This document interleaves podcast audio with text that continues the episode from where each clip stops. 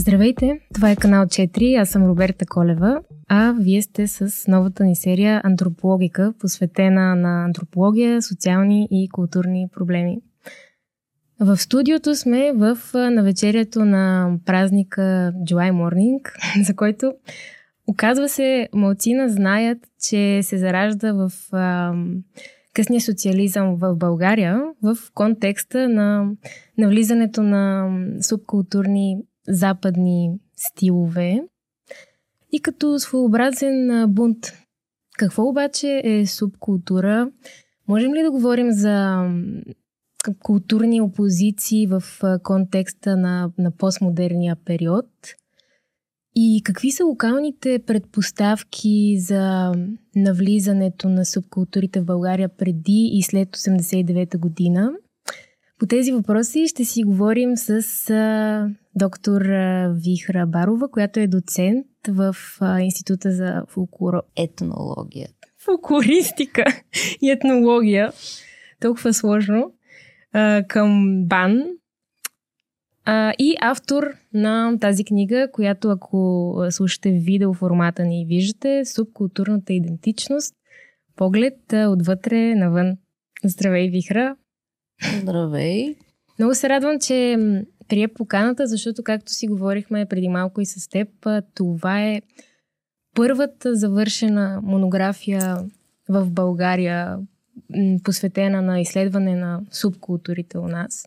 И по-конкретно на тези от 90-те години и в началото на 20 век. И въобще трудно се намират в България изследователи на субкултурите. Както се вижда още от заглавието на книгата ти, четем поглед отвътре навън, ще става дума за едно инсайдер изследване. Тоест ти си била част и от, от тази субкултура, познаваш я и отвътре, а, от, отвътре събираш информация за нея етнографско изследване. Ние ще говорим повече за методологията и за твоето изследване, но преди това, като за начало ми се ще да начертаем границите на понятието а, субкултура, защото знаем в различните периоди има различни обяснения за това какво е субкултура, различни теоретични подходи да зададем едно работно понятие и в последствие да го развиваме в епизода постепенно. Добре, това всъщност не е лесна задача, защото субкултура може, има доста обширно понятие. Нали. Аз съм го взела като работно, защото за този период, поне в 90-те, може да се каже, че, че работи за България, за нашите условия. А всъщност то самото се развива теоретично. А се развива и като популярно нали, понятие, което е свързано с а, най-вече с музикална култура, с а, някакъв тип начин на обличане, дрехи, младежка култура като цяло но би могла и да не е младежка. В случай обаче аз разглеждам само а, проявите на младежка култура. И като начало на този, нали така, хронологически може да, да кажем, че някъде с а, развитието, с изследването на Чикагската школа, които са 20-30 години в Америка, започва дори не толкова да се употребява, но да се наблюдават тези групи от млади хора като, като субкултури, което тогава е свързано най-вече с девиантно поведение, mm-hmm. с отклонение. Големите градски изследвания. Да, на бандите. Да. Които са от а, изключително нали, предимно момчета, млади мъже на, на смисъл предимно мъжки банди, които са свър... имат свой определен начин на живот, обличане, поведение, отклонение. Жените са по-малко. Момичетата по-скоро а, са по-малко периф, периферно свързани с това. в началото не е, не е толкова фокуса върху някакъв вид а, култура, смисъл като музика, по-скоро като производство на култура. Само вътрешен код на поведение. И след това вече всъщност с изследванията на Бирмингамската школа, които са най-популярни и те въвеждат субкултура вече като понятие, тогава става това, че имаме и музикална индустрия, която работи за създаването. Всъщност някакси имаме и нещо, което от... има ограничения, има колективен протест, но има и вече музикална индустрия, има музика, като почнем от Елвис и Битълс и нататък, която влияе да се случат тези субкултури. Абсолютно. И на, тук говорим за тези, както и в книгата си ги, описала, конюнктурни аспекти на появата на субкултурите, т.е.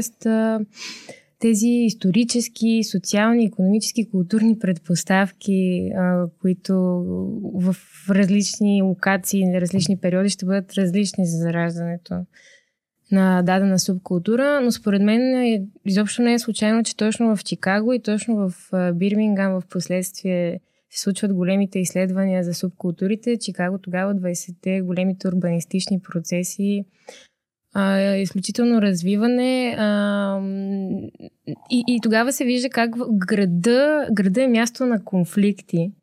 И те правят тези карти а, културни на града. Но и Чикаго, и Бирминган, мисля, че те са първите, които ам, изваждат ам, а, субкултурното поведение и субкултурните практики от а, до, до, до тогавашното теоретизиране като нещо, което е свързано с, примерно, биологични а, предпоставки, по-скоро с негативна конотация, а ги обвързват с социалните проблеми и с социалните да. иерархии и, в, и, и се анализира в контекста на класовите проблеми. Точно така е. Всъщност, това е големия така вододел, че биологичното, т.е. социалното социалните науки се опитват и успяват да отласнат нали, то, това отклонение, да го до някъде оправдаят, да го обяснят. Защото преди това има един такъв биологизъм, който цари дори в социалните науки. И не само, да кажем, в една Германия, а в цялата Европа където ако ти се отклоняваш от някакви норми, вината първо е твоя, индивидуална, второ е на твоите родители и трето е част от твоя происход. Mm-hmm. класов или етнически няма смисъл, върват да. ръка за ръка. и, и Чикагската и Бирмингамската школа са тези, които се опитват да да оневинят тези млади хора, да намерят обяснение за, за поведението им. И а, разликата обаче, се, а, че Бирминганската дава агентура на тези млади, девиантни хора а, и, и казва, ами това всъщност е един символичен бунт срещу класовите неравенства, което, което за мен е едно от най-интересните неща.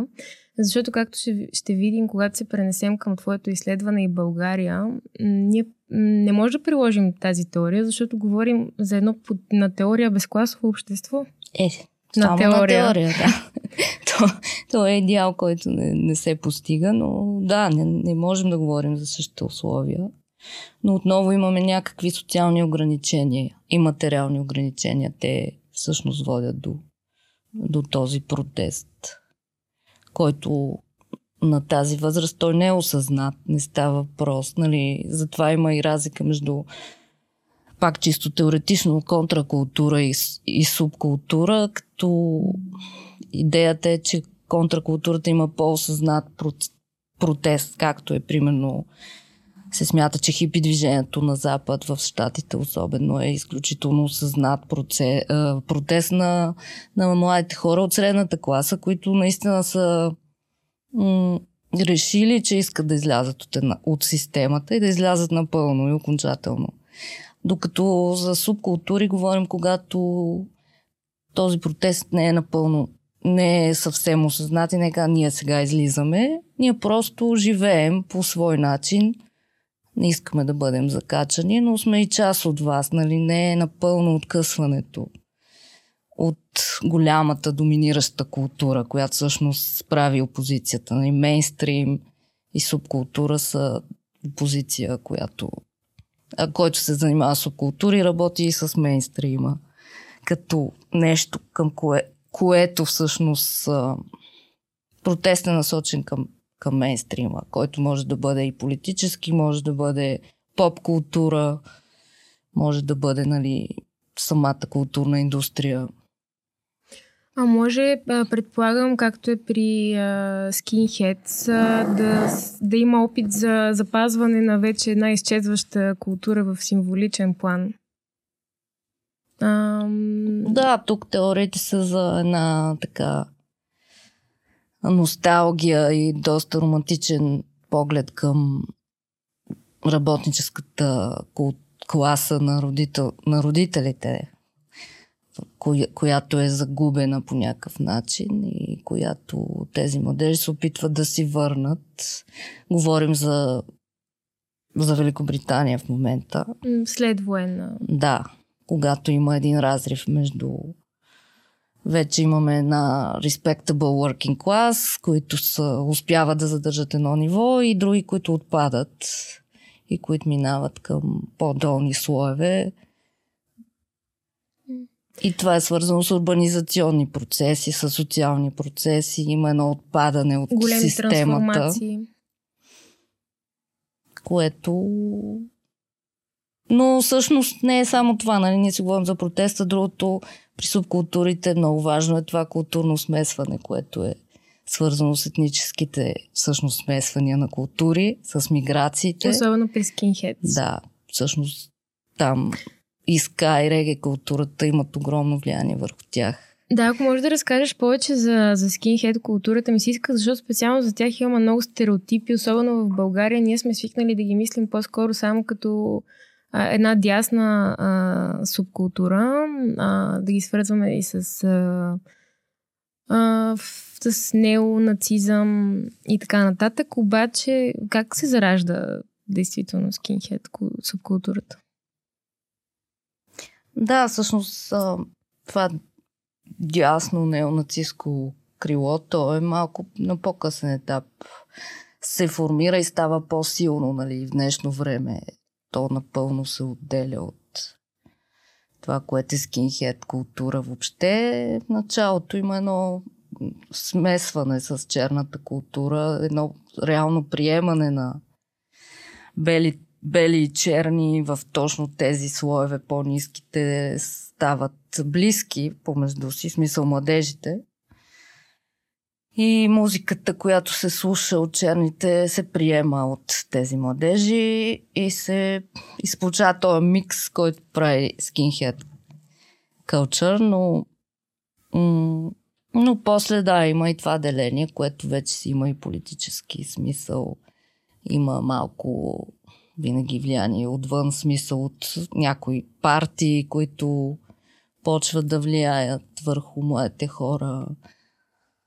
И всъщност в този класически вариант, ако кажем, че черната култура се приема, то пък тази на индийци, пакистанци не се приема. И тогава това расизма тръгва в тази посока. И след това вече има нови вълни. В източна Европа има друг оттенък. Всичко това идва и по-късно. През 90-те. А, аз в коментарите ще оставя а, един документален филм в а, YouTube, който много добре обяснява цялата тази трансформация на скиновете и противопоставянето им между левите и десните е, скинове. А, но сега да преминем към а, следващата теоретична перспектива, защото ние сега говорихме за, за субкултурната теория, но има и една друга теория, която се нарича постсубкултурна и намесва темата за консуматизма, от който няма как да избягаме в а, постмодерната реалност, така или иначе. Как, как се случва този постмодерен завой и в какво се състои точно? Да, тук отново а, постсубкултура си е теоретична концепция. Нали, дали тя се приема отдолу от самите хора, млади, това не е ясно. Разбира се. Но а, всъщност тръгва от там, че хората, занимаващи се с проблема, нали, периодично се събират на да кажем, конференции, обсъждат се темите и в един момент хората, които работят и хем изследват, както съм и аз, изследват субкултурите, но и са част от тях по някакъв начин. Това много често се случва. Казват, не е това, което вие описвате бирмингамски те изследователи и техните последователи, някакси не отговаря. Аз не се разпознавам в това. И се тръгва към едно отласкване, което е свързано първо, че колективното начало вече се поставя под въпрос. Индивида почва някакси да бъде в центъра отново, нали, че той сам избира идентичност от много, които се предлагат на пазара на стилове. Това е консуматорски елемент. Нали? Ти можеш да си купиш а, кажем, пънк аксесуари или готик дрехи или да идеш да си да отидеш на някакъв фестивал, но нали, отново има и пазарна стойност всичко това. Ти избираш от огромен набор вече от неща за теб.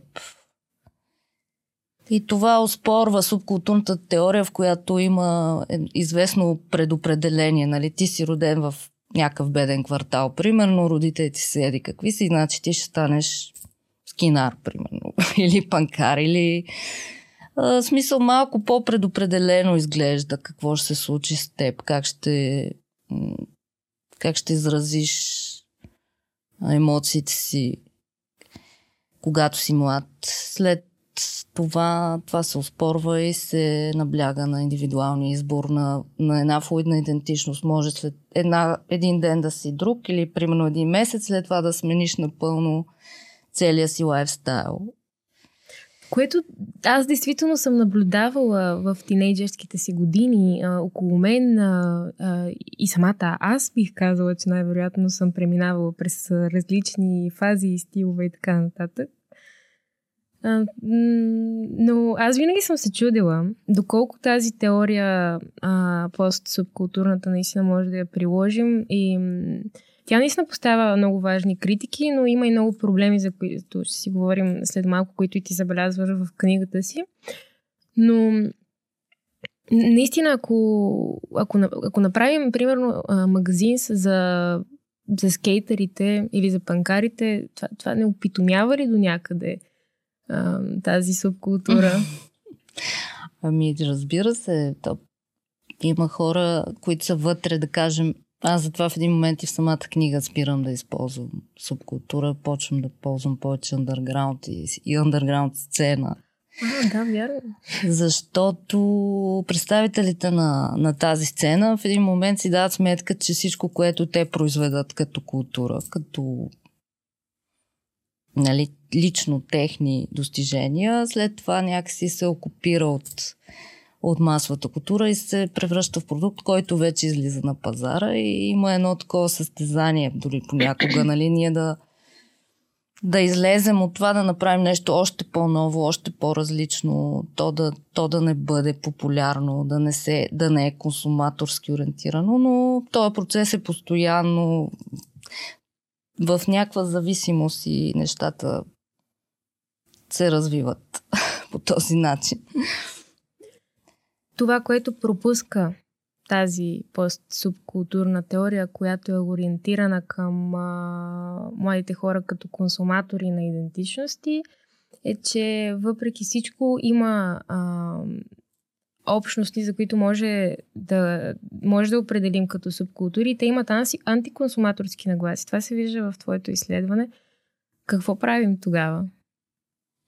Тогава се връщаме към субкултурните теории. В някакъв, нали, естествено, адаптиран, усъвременен вариант. А, той по-субкултурна теория е твърдо обобщено. Те реално са много, много теоретици, които предлагат а, нали, различни термини като сцена, като неоплеме. А, опитват се да опишат това, което се случва сега и то наистина е малко по-различно. Групите са по-широки, с по-размити граници, както се казва много често в тези трудове. Е, особено в контекста на интернет културата. Да, всъщност технологиите наистина много променят картината. Тя става по- по-динамична, по-гъвкава. Но това не значи, че няма че вече няма никакъв протест, че няма никакво отрицание, никакво а, въздържане от консумиране. Примерно, напротив, това става все по... А, в смисъл в стрейт едж движенията, в тези, които са веган, които са които отричат материалното по, по много начини. Всъщност а, се връщаме към старите субкултурни а, традиции, според мен. И това си е работеща теория сега. Въпрос на, на поглед към а, нещата. Аз си мислех, докато четях книгата ти, че не е необходимо да имаме една доминираща теория, а е много важно към, да знаем какъв е контекста, какви са локалните условия и да подхождаме към тях по специфичен начин в техния си контекст, а не да има доминираща да, теория. Точно така е. Просто все пак нали, всички тези водещи теории винаги са идвали от а, Запад и то предимно от а, англосаксонския свят. Но това не значи, че те не могат да бъдат коригирани, да бъдат проверявани на, на, на локален терен, където наистина нещата са по-различни. А, едно от най-интересните неща, според мен, на, на твоята книга е точно а, погледът ти върху локалните предпоставки и осмисляния на субкултурните стилове, които идват а, на Запад. А, ти разделяш на два периода а, субкултурните си респонденти преходен и постпреходен, като Основното, може да кажем, че е в преходния тази фасцинация по Запада, идеалния образ на Запада, пък в следващата, не, а, в неолибералния контекст, отласкването от а, Запада, защото а, то, той се е превърнал в един мейнстрим. Обаче, а, тъй като преходната ти, това, което обозначаваш като преходен период, до голяма степен е едно продължение на субкултурните процеси, които се развиват в късния социализъм. А, Нека поговорим а, и малко за тях. Да, какво конкретно? ами, как, какви са а, причините, как, какво подготвя почвата в България през 80-те години, за да навлязат в една, а, някои биха казали, тоталитарна система, а, да навлязат от а, запад а, стилове, които а, Консолола би определил като девиантни и, и, и обричащи идеологията на социализма. Да, но реално нали, идеологията и, и практиката са две различни неща. Плюс, че нали, тази желязна завеса не е толкова... В смисъл, нещата проникват през цялото време. Има някаква дифузия някаква конвергенция между двата лагера. И не е толкова затворен този свят. Особено 80-те вече с перестройката, всичко, много неща вече са си навлезли по един или друг начин. И определени кръгове, естествено, имат по-голям достъп до, до, до цялата западна култура, плюс западните, чисто материално, като до стоки и достижения. И всъщност, според мен, процесът е плавен, не е толкова рязък. Нали? Не, че изведнъж така избухват всички тия субкултури. Доколкото съм запозната, още 60-те или 70-те те влияния са, нали, като дори начин на обличане, макар и по-ограничен, излизане в природата, опит да се живее в комуни, макар също много ограничен. Аз имам някакви данни, които говорят, че това се случва и в България по някакъв начин. Разбира се, по-ограничен. Може би това е разликата в размерите на, на в мащабите на тези движения, като от 80-те това освобождаване, което сравнително започва либерализация в самия социализъм, всъщност води до а, дори да има някакви санкции, те стават все по-слаби. И всъщност тези младежки движения се оформят наистина преди 89. И след това вече пък напълно, нали, много на куп се появяват всички тези, които там има, има някаква хронология, нали? Първо са били такива, Teds, Mods, Skinheads, Punks, и така, New Wave, Gothic, всичко нали, върви в някаква градация. Тук си върви и с опит за наваксване се получава и, mm-hmm. и след това след това вече сякаш се изравнява и няма толкова големи разлики. Даже в момента може би няма разлики толкова с... А... Това потвърждава ли постсубкултурната теория?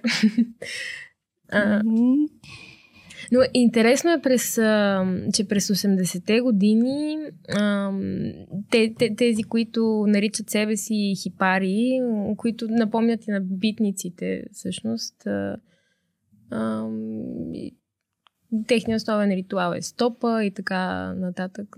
Нали, от запад си се а, вкарва, но локализацията тук, локалното осмисляне на тези западни стилове е много интересна, защото тук на Запад ги обвиняват, че са леви. Тук ги обвиняват, че вкарват западни, дори десни а, логики, което е изключително парадоксално. Така е. Според мен самите тези млади хора не, нямат представа и е нормално да нямат представа за тези политически деления. Затова и аз разделям периодите на, на две, защото в този пост-транзишнал, пост-преходен, нали, чисто политически го употребявам, в смисъл за България прехода. Mm-hmm. А, в чак в този втори период има това осъзнаване за ляво и дясно в, смис... в логиката на, на западното деление, а и, а и на нашото на класическото деление на ляво и дясно. Mm-hmm. Преди това имаме по-скоро добро и зло, нали, като изток и запад, които едното е тоталитарно и е лошо, а другото е свободно, демократично и добро, да. но без оттенъците на, на политика, която може да бъде водена.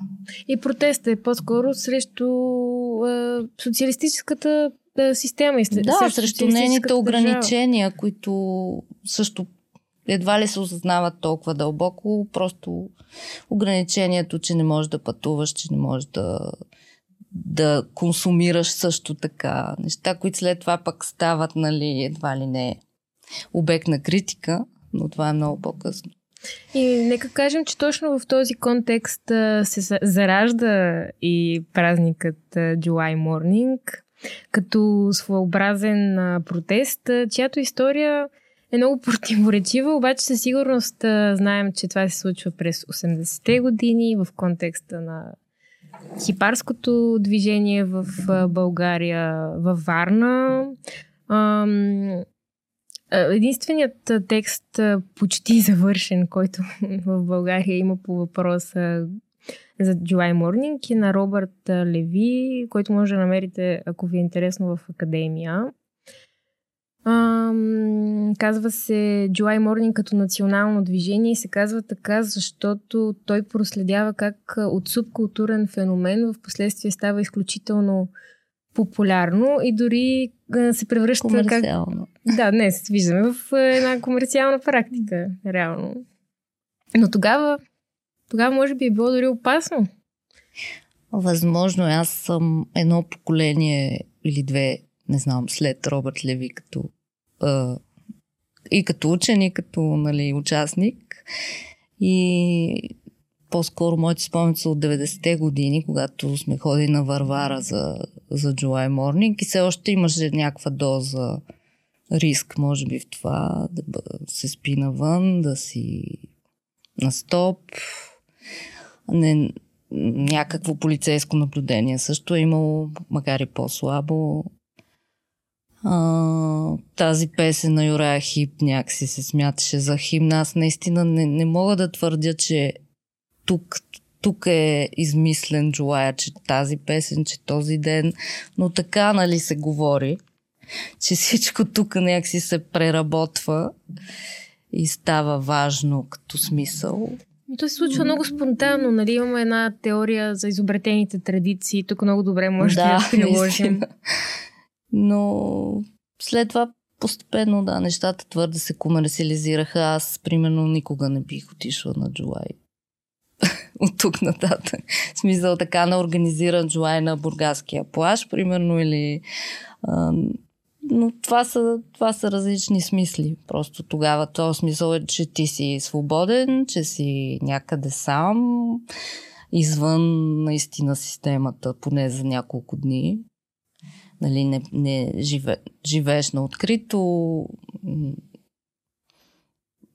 имаш някакво различно поведение, да.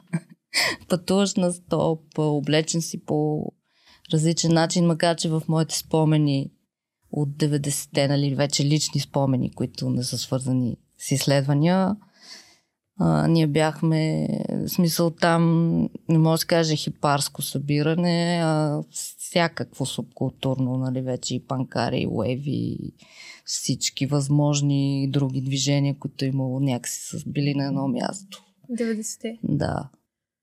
Mm. Не мога да кажа, че, че е било толкова хипи събитие. Mm-hmm. Ами то, в изследването ти, когато говориш за този преходния период, точно това се вижда, че има една а, еклектика. Всички са навсякъде. И един от въпросите ми щеше да бъде, примерно, какви са ключовите, какви са били ключовите места, които освояват субкултурите тогава. А, има ли, примерно, само за рокерите места, само за, за хипарите и така нататък, обаче то май всички са навсякъде. Ами да, ма, има някакъв период, в който имам малко по-голямо деление, нали, както е крава и кристал, примерно. Едното много по-панкарско, другото по-хипарско, но това е някъде... Кристал е хипарско. Да, това е много в началото на 90-те, дори аз нямам такъв пряк спомен почти, но след това се започва все по-голямо навлизане, плюс че идват нови, нови култури, като примерно, нали, альтернативната рок сцена, грънджа, това, или пък обединяващото според мен влияние на нова генерация за България конкретно. Това са неща, които всички в този момент ги, ги следват и ги слушат и ги... Това ги обединява, въпреки че има някакъв стил, който е избран. И сега рок, рокерите аз нямам наблюдение. Според мен е по-затворена и по-отделена субкултура, както и скинхедс. Но пак в един момент всички ходят на едни и същи места и консумират едни и същи културни продукти, ако нали, така по-високо мога да се израза по-теоретично. Ти била ли си на крава и тогава, когато още е съществувало всъщност? Аз съм била много малка, си призная но съм минавала и съм закачала. Дори имам чувство, че имам някакъв спомен за Димитър Воев малко преди смъртта му. Еха. Което а, наистина очудваме и ме радва, че сега м- млади хора, които са, са вече по-малки от мен, доста също също се вълнуват изключително от нова генерация, знаят текстовете, пеят песните. Аз мислех, че това в един момент ще отшуми като, като символ, като важен феномен за България, но излиза, че не е така.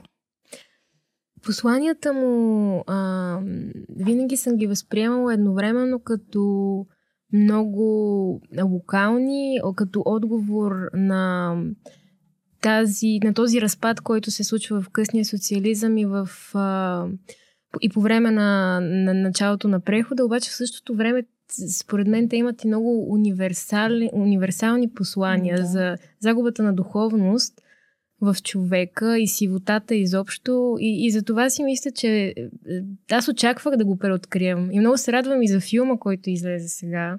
Ти успя ли да го гледаш за Воев? Не, но ще трябва да го гледам. И наистина се правя точно... А, според мен той говори за, за тая душевна пустота, за, в която един по-чувствителен човек просто изгубен и се задушава и умира. И м- явно това остава актуално и сега. Под друг, вече под друг, по други причини. Ние сме болен продукт на нашето време, е, казва той. Абсолютно и сегашното време може да си го кажем по други причини. Но как може ли да направиш едно очертание на, на този преходен период, за който сега си говорим? В смисъл, кой е преходен период? Ами, преходният субкултурен период, първия, който изследваш. Какви са му основните mm-hmm. характеристики? Ами, не знам, има, там има по-ясни граници между отделните движения и вероятно някаква идея, че това, което правиш е, е важно и ще бъде за теб важно за много дълъг период от време. Някакси, че твоята идентичност е постоянна, ще бъде постоянна, че ти си такъв, избрал си нещо и то те определя. Самият ти бунт, ако можем да кажем така, е, е по-фокусиран върху системата, ако щеш, върху родителската ти култура, това, което не харесваш, което искаш да промениш. Докато сега сякаш е, както казахме, все пак има го този по-богат избор и повече гъвкавост. Някаква по-честа смяна на и на желанията, а и на протестите, които, към които се насочваме. Между другото, сещам се нещо много интересно от книгата ти, което аз го разбрах от, от там. И въобще не го знаех. като, каза, като казваш изявен бунт. А, много, интересен и прост, много, много интересно пространственото измерение на бунта в града тогава. Нали, сега си говорихме и за местата. И въобще не знаех за стената на Джон Ленън, която е ето, освояване на една разпадаща се сграда, става въпрос за бившата сграда на нотарията, където, между другото, наскоро се появи един барелев на Джон Ленън, обаче изчезна. Изчезна ли? Нямаше го след това скоро. Но... Значи, това ме изненадва, но да, наистина то беше много място на някакво спонтанни събирания. А пък сега не знам, отново е малко underground това място сякаш, но няма, няма нещо, което обединява, може би. Аз не съм ходила. Още ли има плакати, надписи? Те периодично го боядисват. и след това... Защото и не знаех, че е толкова емблематично как на може да разкажеш историята, как се започва всичко? Ти това го разказваш в книгата за 8 декември, този 8 декември, в който да, застрелват Джон Ленън. Да, това е... Пак не казвам, че мога да кажа кога е точно началото, защото може би има хора, които са били свидетели на по-ранни етапи от всичко това. Но 8 декември беше дата, в която се събират хора и то от цялата страна. Нали? Може би, защото това студенти главно вече. И ученици, и студенти, нали, малко. Young adults, както се казва в английската литература научна. И нали, смъртта на Джон Ленън, т.е. убийството на Джон Ленън и рожден ден на Джим Морисън някакси бяха свързани в едно. И това честване, мен много ме изненадваше, че се случва, но бях силно впечатлена и, и ходех няколко години поред.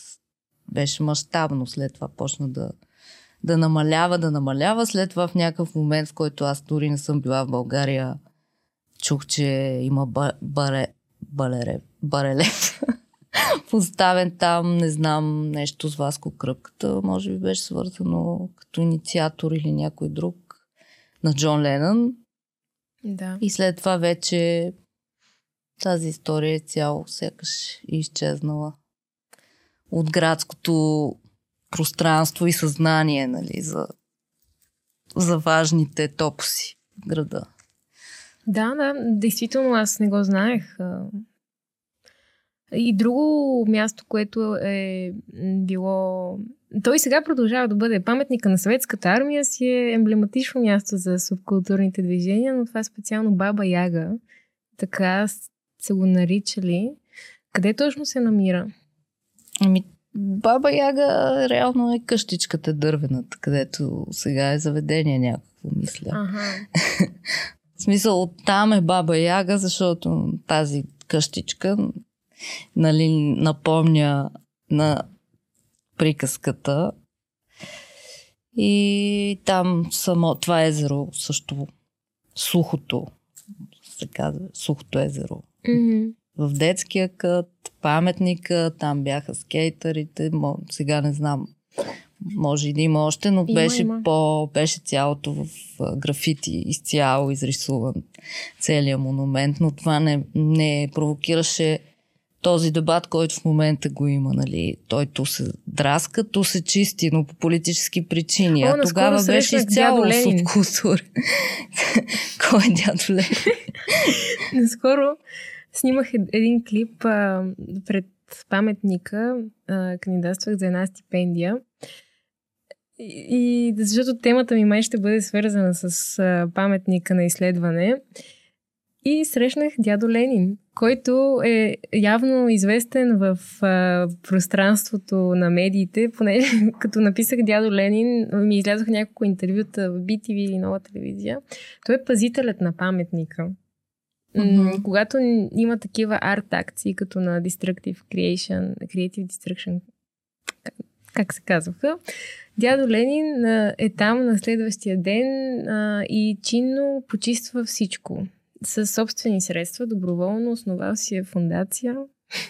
Мгм. Много интересно. Въобще паметника на съветската армия за мен е изключително а, любопитно място за, за, за наблюдаване на социални взаимодействия, за освояване, за променяне на, а, на, този, на това 50-метрово послание, което е зададено в паметника. Той вече според мен е изцяло изгубено, но а, Ами тук в книгата ми имаше иллюстрация, сега не мога да ги намеря. тя беше по-назад. Аз се сещам, да.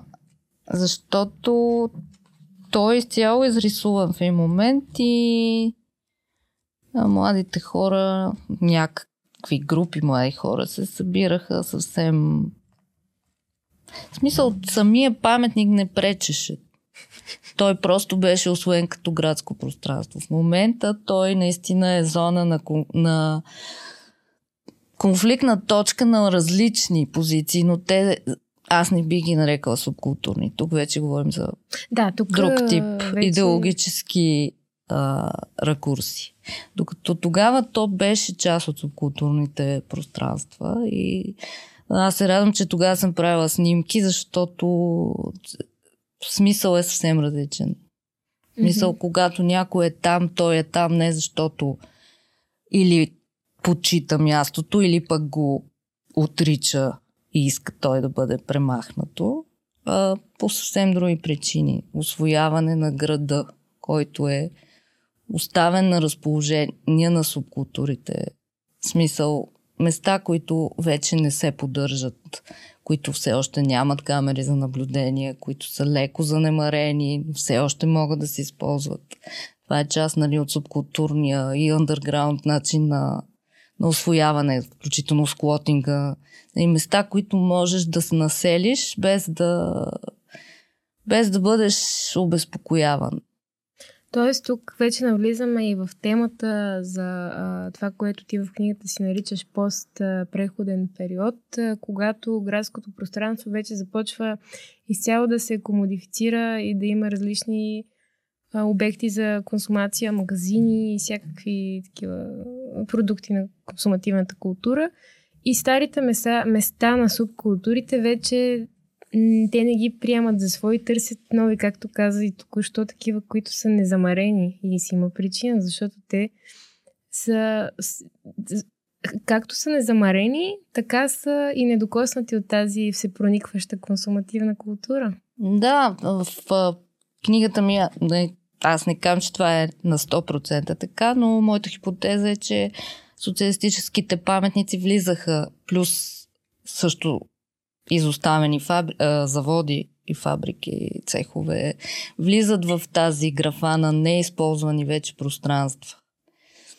Не, не още навлезли в новата култура на мейнстрима и затова са така обичани и използвани от, от субкултурите. Защото там има нещо, което има ненаблюдавано пространство, неосвоено, старо и то се използва.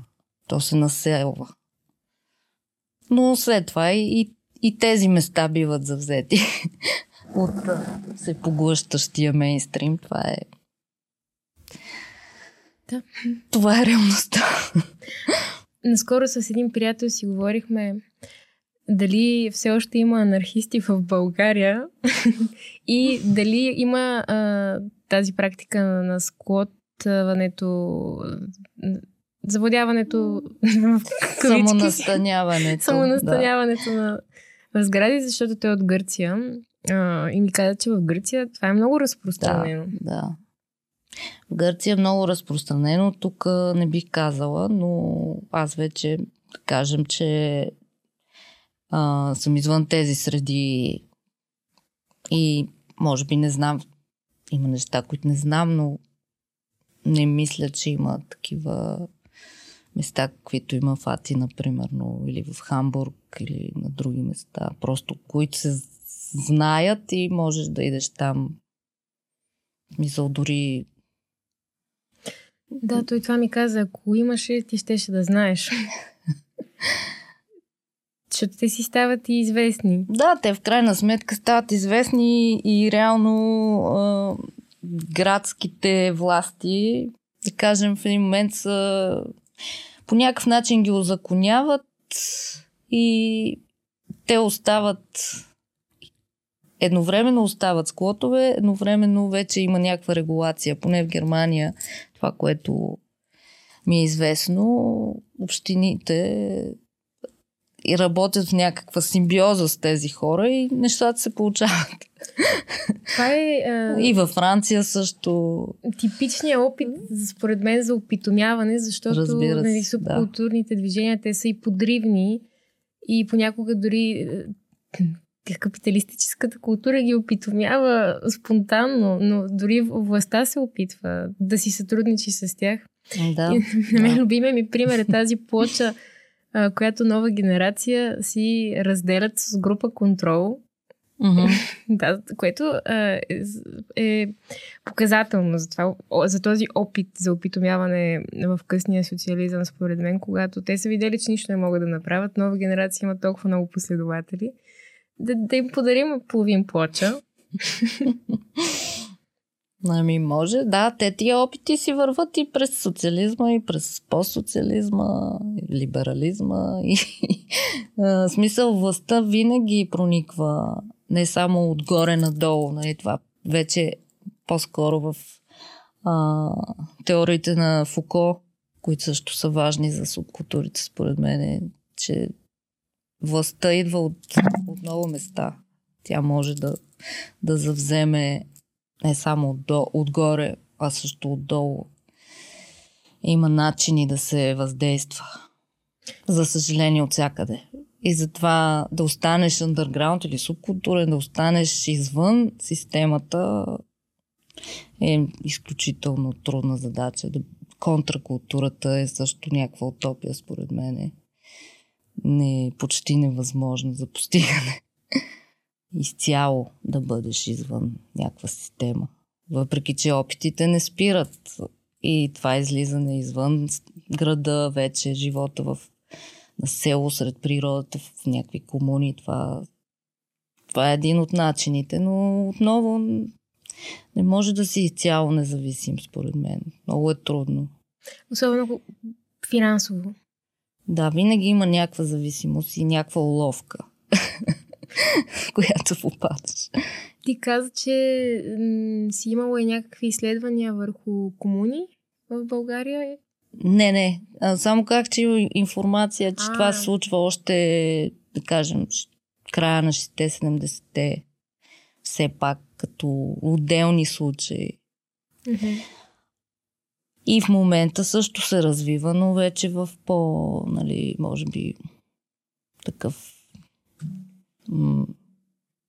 вариант, който не е, не е, изключи, не е неприемлив, нали, за местната общност, макар че пак има, нали, а, някакво, някакъв страх, когато дойдат външни хора, вземат едно място на село и живеят там заедно. Има, нали, някакъв момент на, на неприемане, но тъй като точно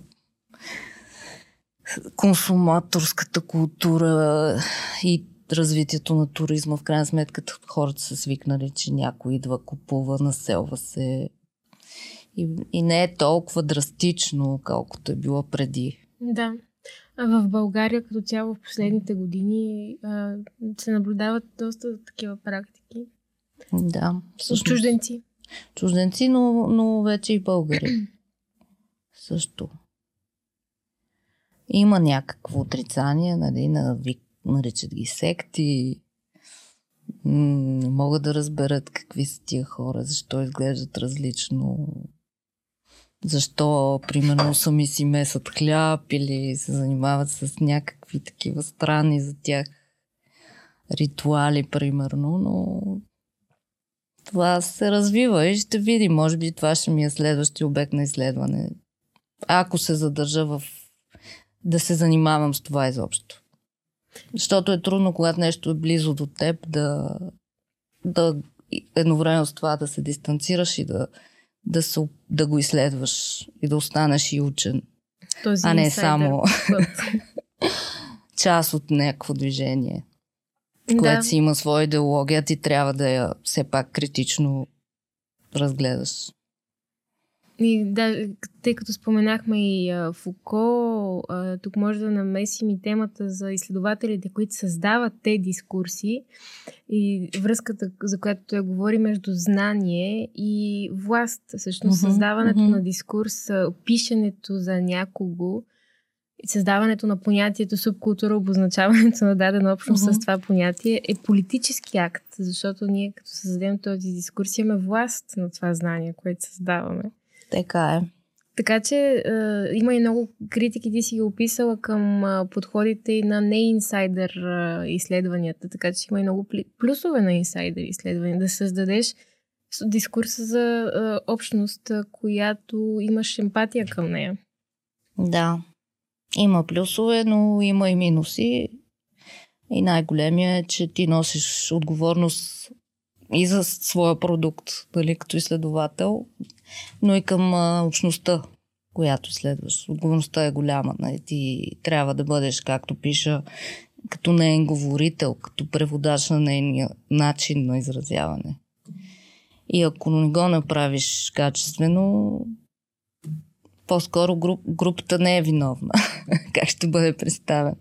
Колкото си ти като изследовател, дали си разбрал достатъчно добре и дали не си предоставил наистина знание, което бъде използвано вече по друг начин. Да овластиш а, всъщност а, другата страна да я овластиш, да, да промени курса на, на тези движения. За мен точно това прави и антропологията. Тя едно от нещата, които прави де а, и които се стреми да прави е да по академичен начин да чупи стереотипите, които специално в контекста на субкултурите разбира се са много и а, да даде глас на хората чрез интервютата, те сами да говорят за себе си. Е, да. Това е смисъла да, да разберем другия, по принцип, още от етническите изследвания и най-вече от тях. И стигнем до тези градски племена, да кажем, които също са достатъчно различни от, от мейнстрим обществото. А, като заговорихме за тези неокомуни, които сега се образуват, на мен ми се струва, че те също са в контекста, или поне се опитват да бъдат, макар че има изследвания, които показват другото, в, в този контекст на антиконсумативността. Може да кажеш как се променя представата за Запада в този втори период а, на по постпреходния период, който изследваш? Ами, как се променя? То реално промяната е в това, че ние се сливаме с... Ние сме Запада, нали, в голяма степен вече. В смисъл, част от периферна част, но част от а, тази идея за Запад вече става присъща, нали, за нашето разбиране. Не е толкова отделено като нещо, към което се стремим като идеал. Тоест, ако има критика, тя е критика към нашето собствено mm-hmm. общество. Така мисля. И, и другото интересно нещо е, което преди малко спомена, че в този период се наблюдава по-изявени политически позиции и лявото и дясното е по-ясно очертано.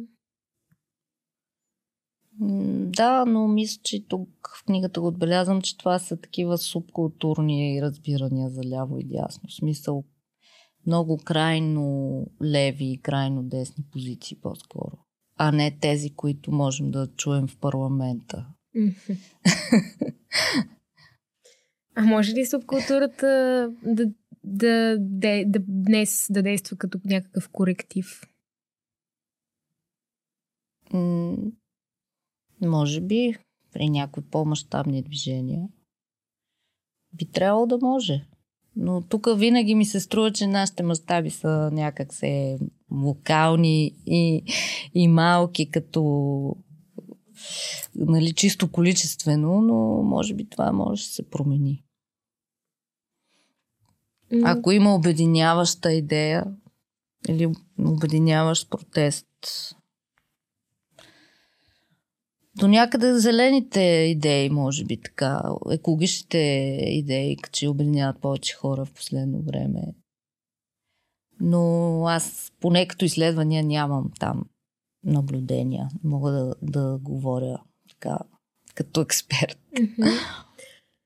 А, но не ми се иска да завършим разговора с а, един въпрос, който е свързан с това голямо понятие младите, което е толкова широко и какво влагаме в него, а, понеже сме младежки а, подкаст. И не е нужно да ми отговаряш като изследовател, може mm-hmm. да ми отговориш просто като човек, който има наблюдения.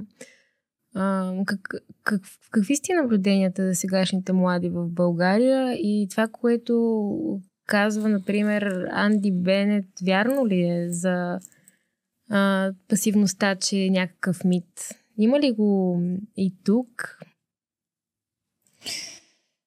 Ами, да, това млади е наистина доста обобщаващо и нали, е, то реал, реално е в разрез с идеята за субкултури, защото това са много такива фрагментирани групи. Плюс, че младостта склонна вече към... Нали, не тя е склонна, ами ние сме склонни да удължаваме максимално чрез а, начина на живот. Но така от социологическа гледна точка, да кажем, след до 36 има някакви граници и вече нали, не, не, не говорим за, за млади хора като групи, като социологически а, групи и кохорти. Просто тинейджерите са една група, която може да бъде изследвана като възрастова група. Но оттам вече идват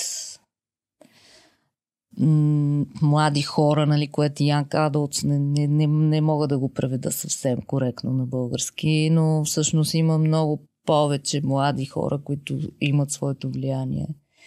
И те са нали, студенти или дори да не са студенти, са в тая възраст, която не са влезли изцяло в стандартния начин на живот с а, работа, семейство, на нещата са по-нестабилни и има други начини на изява.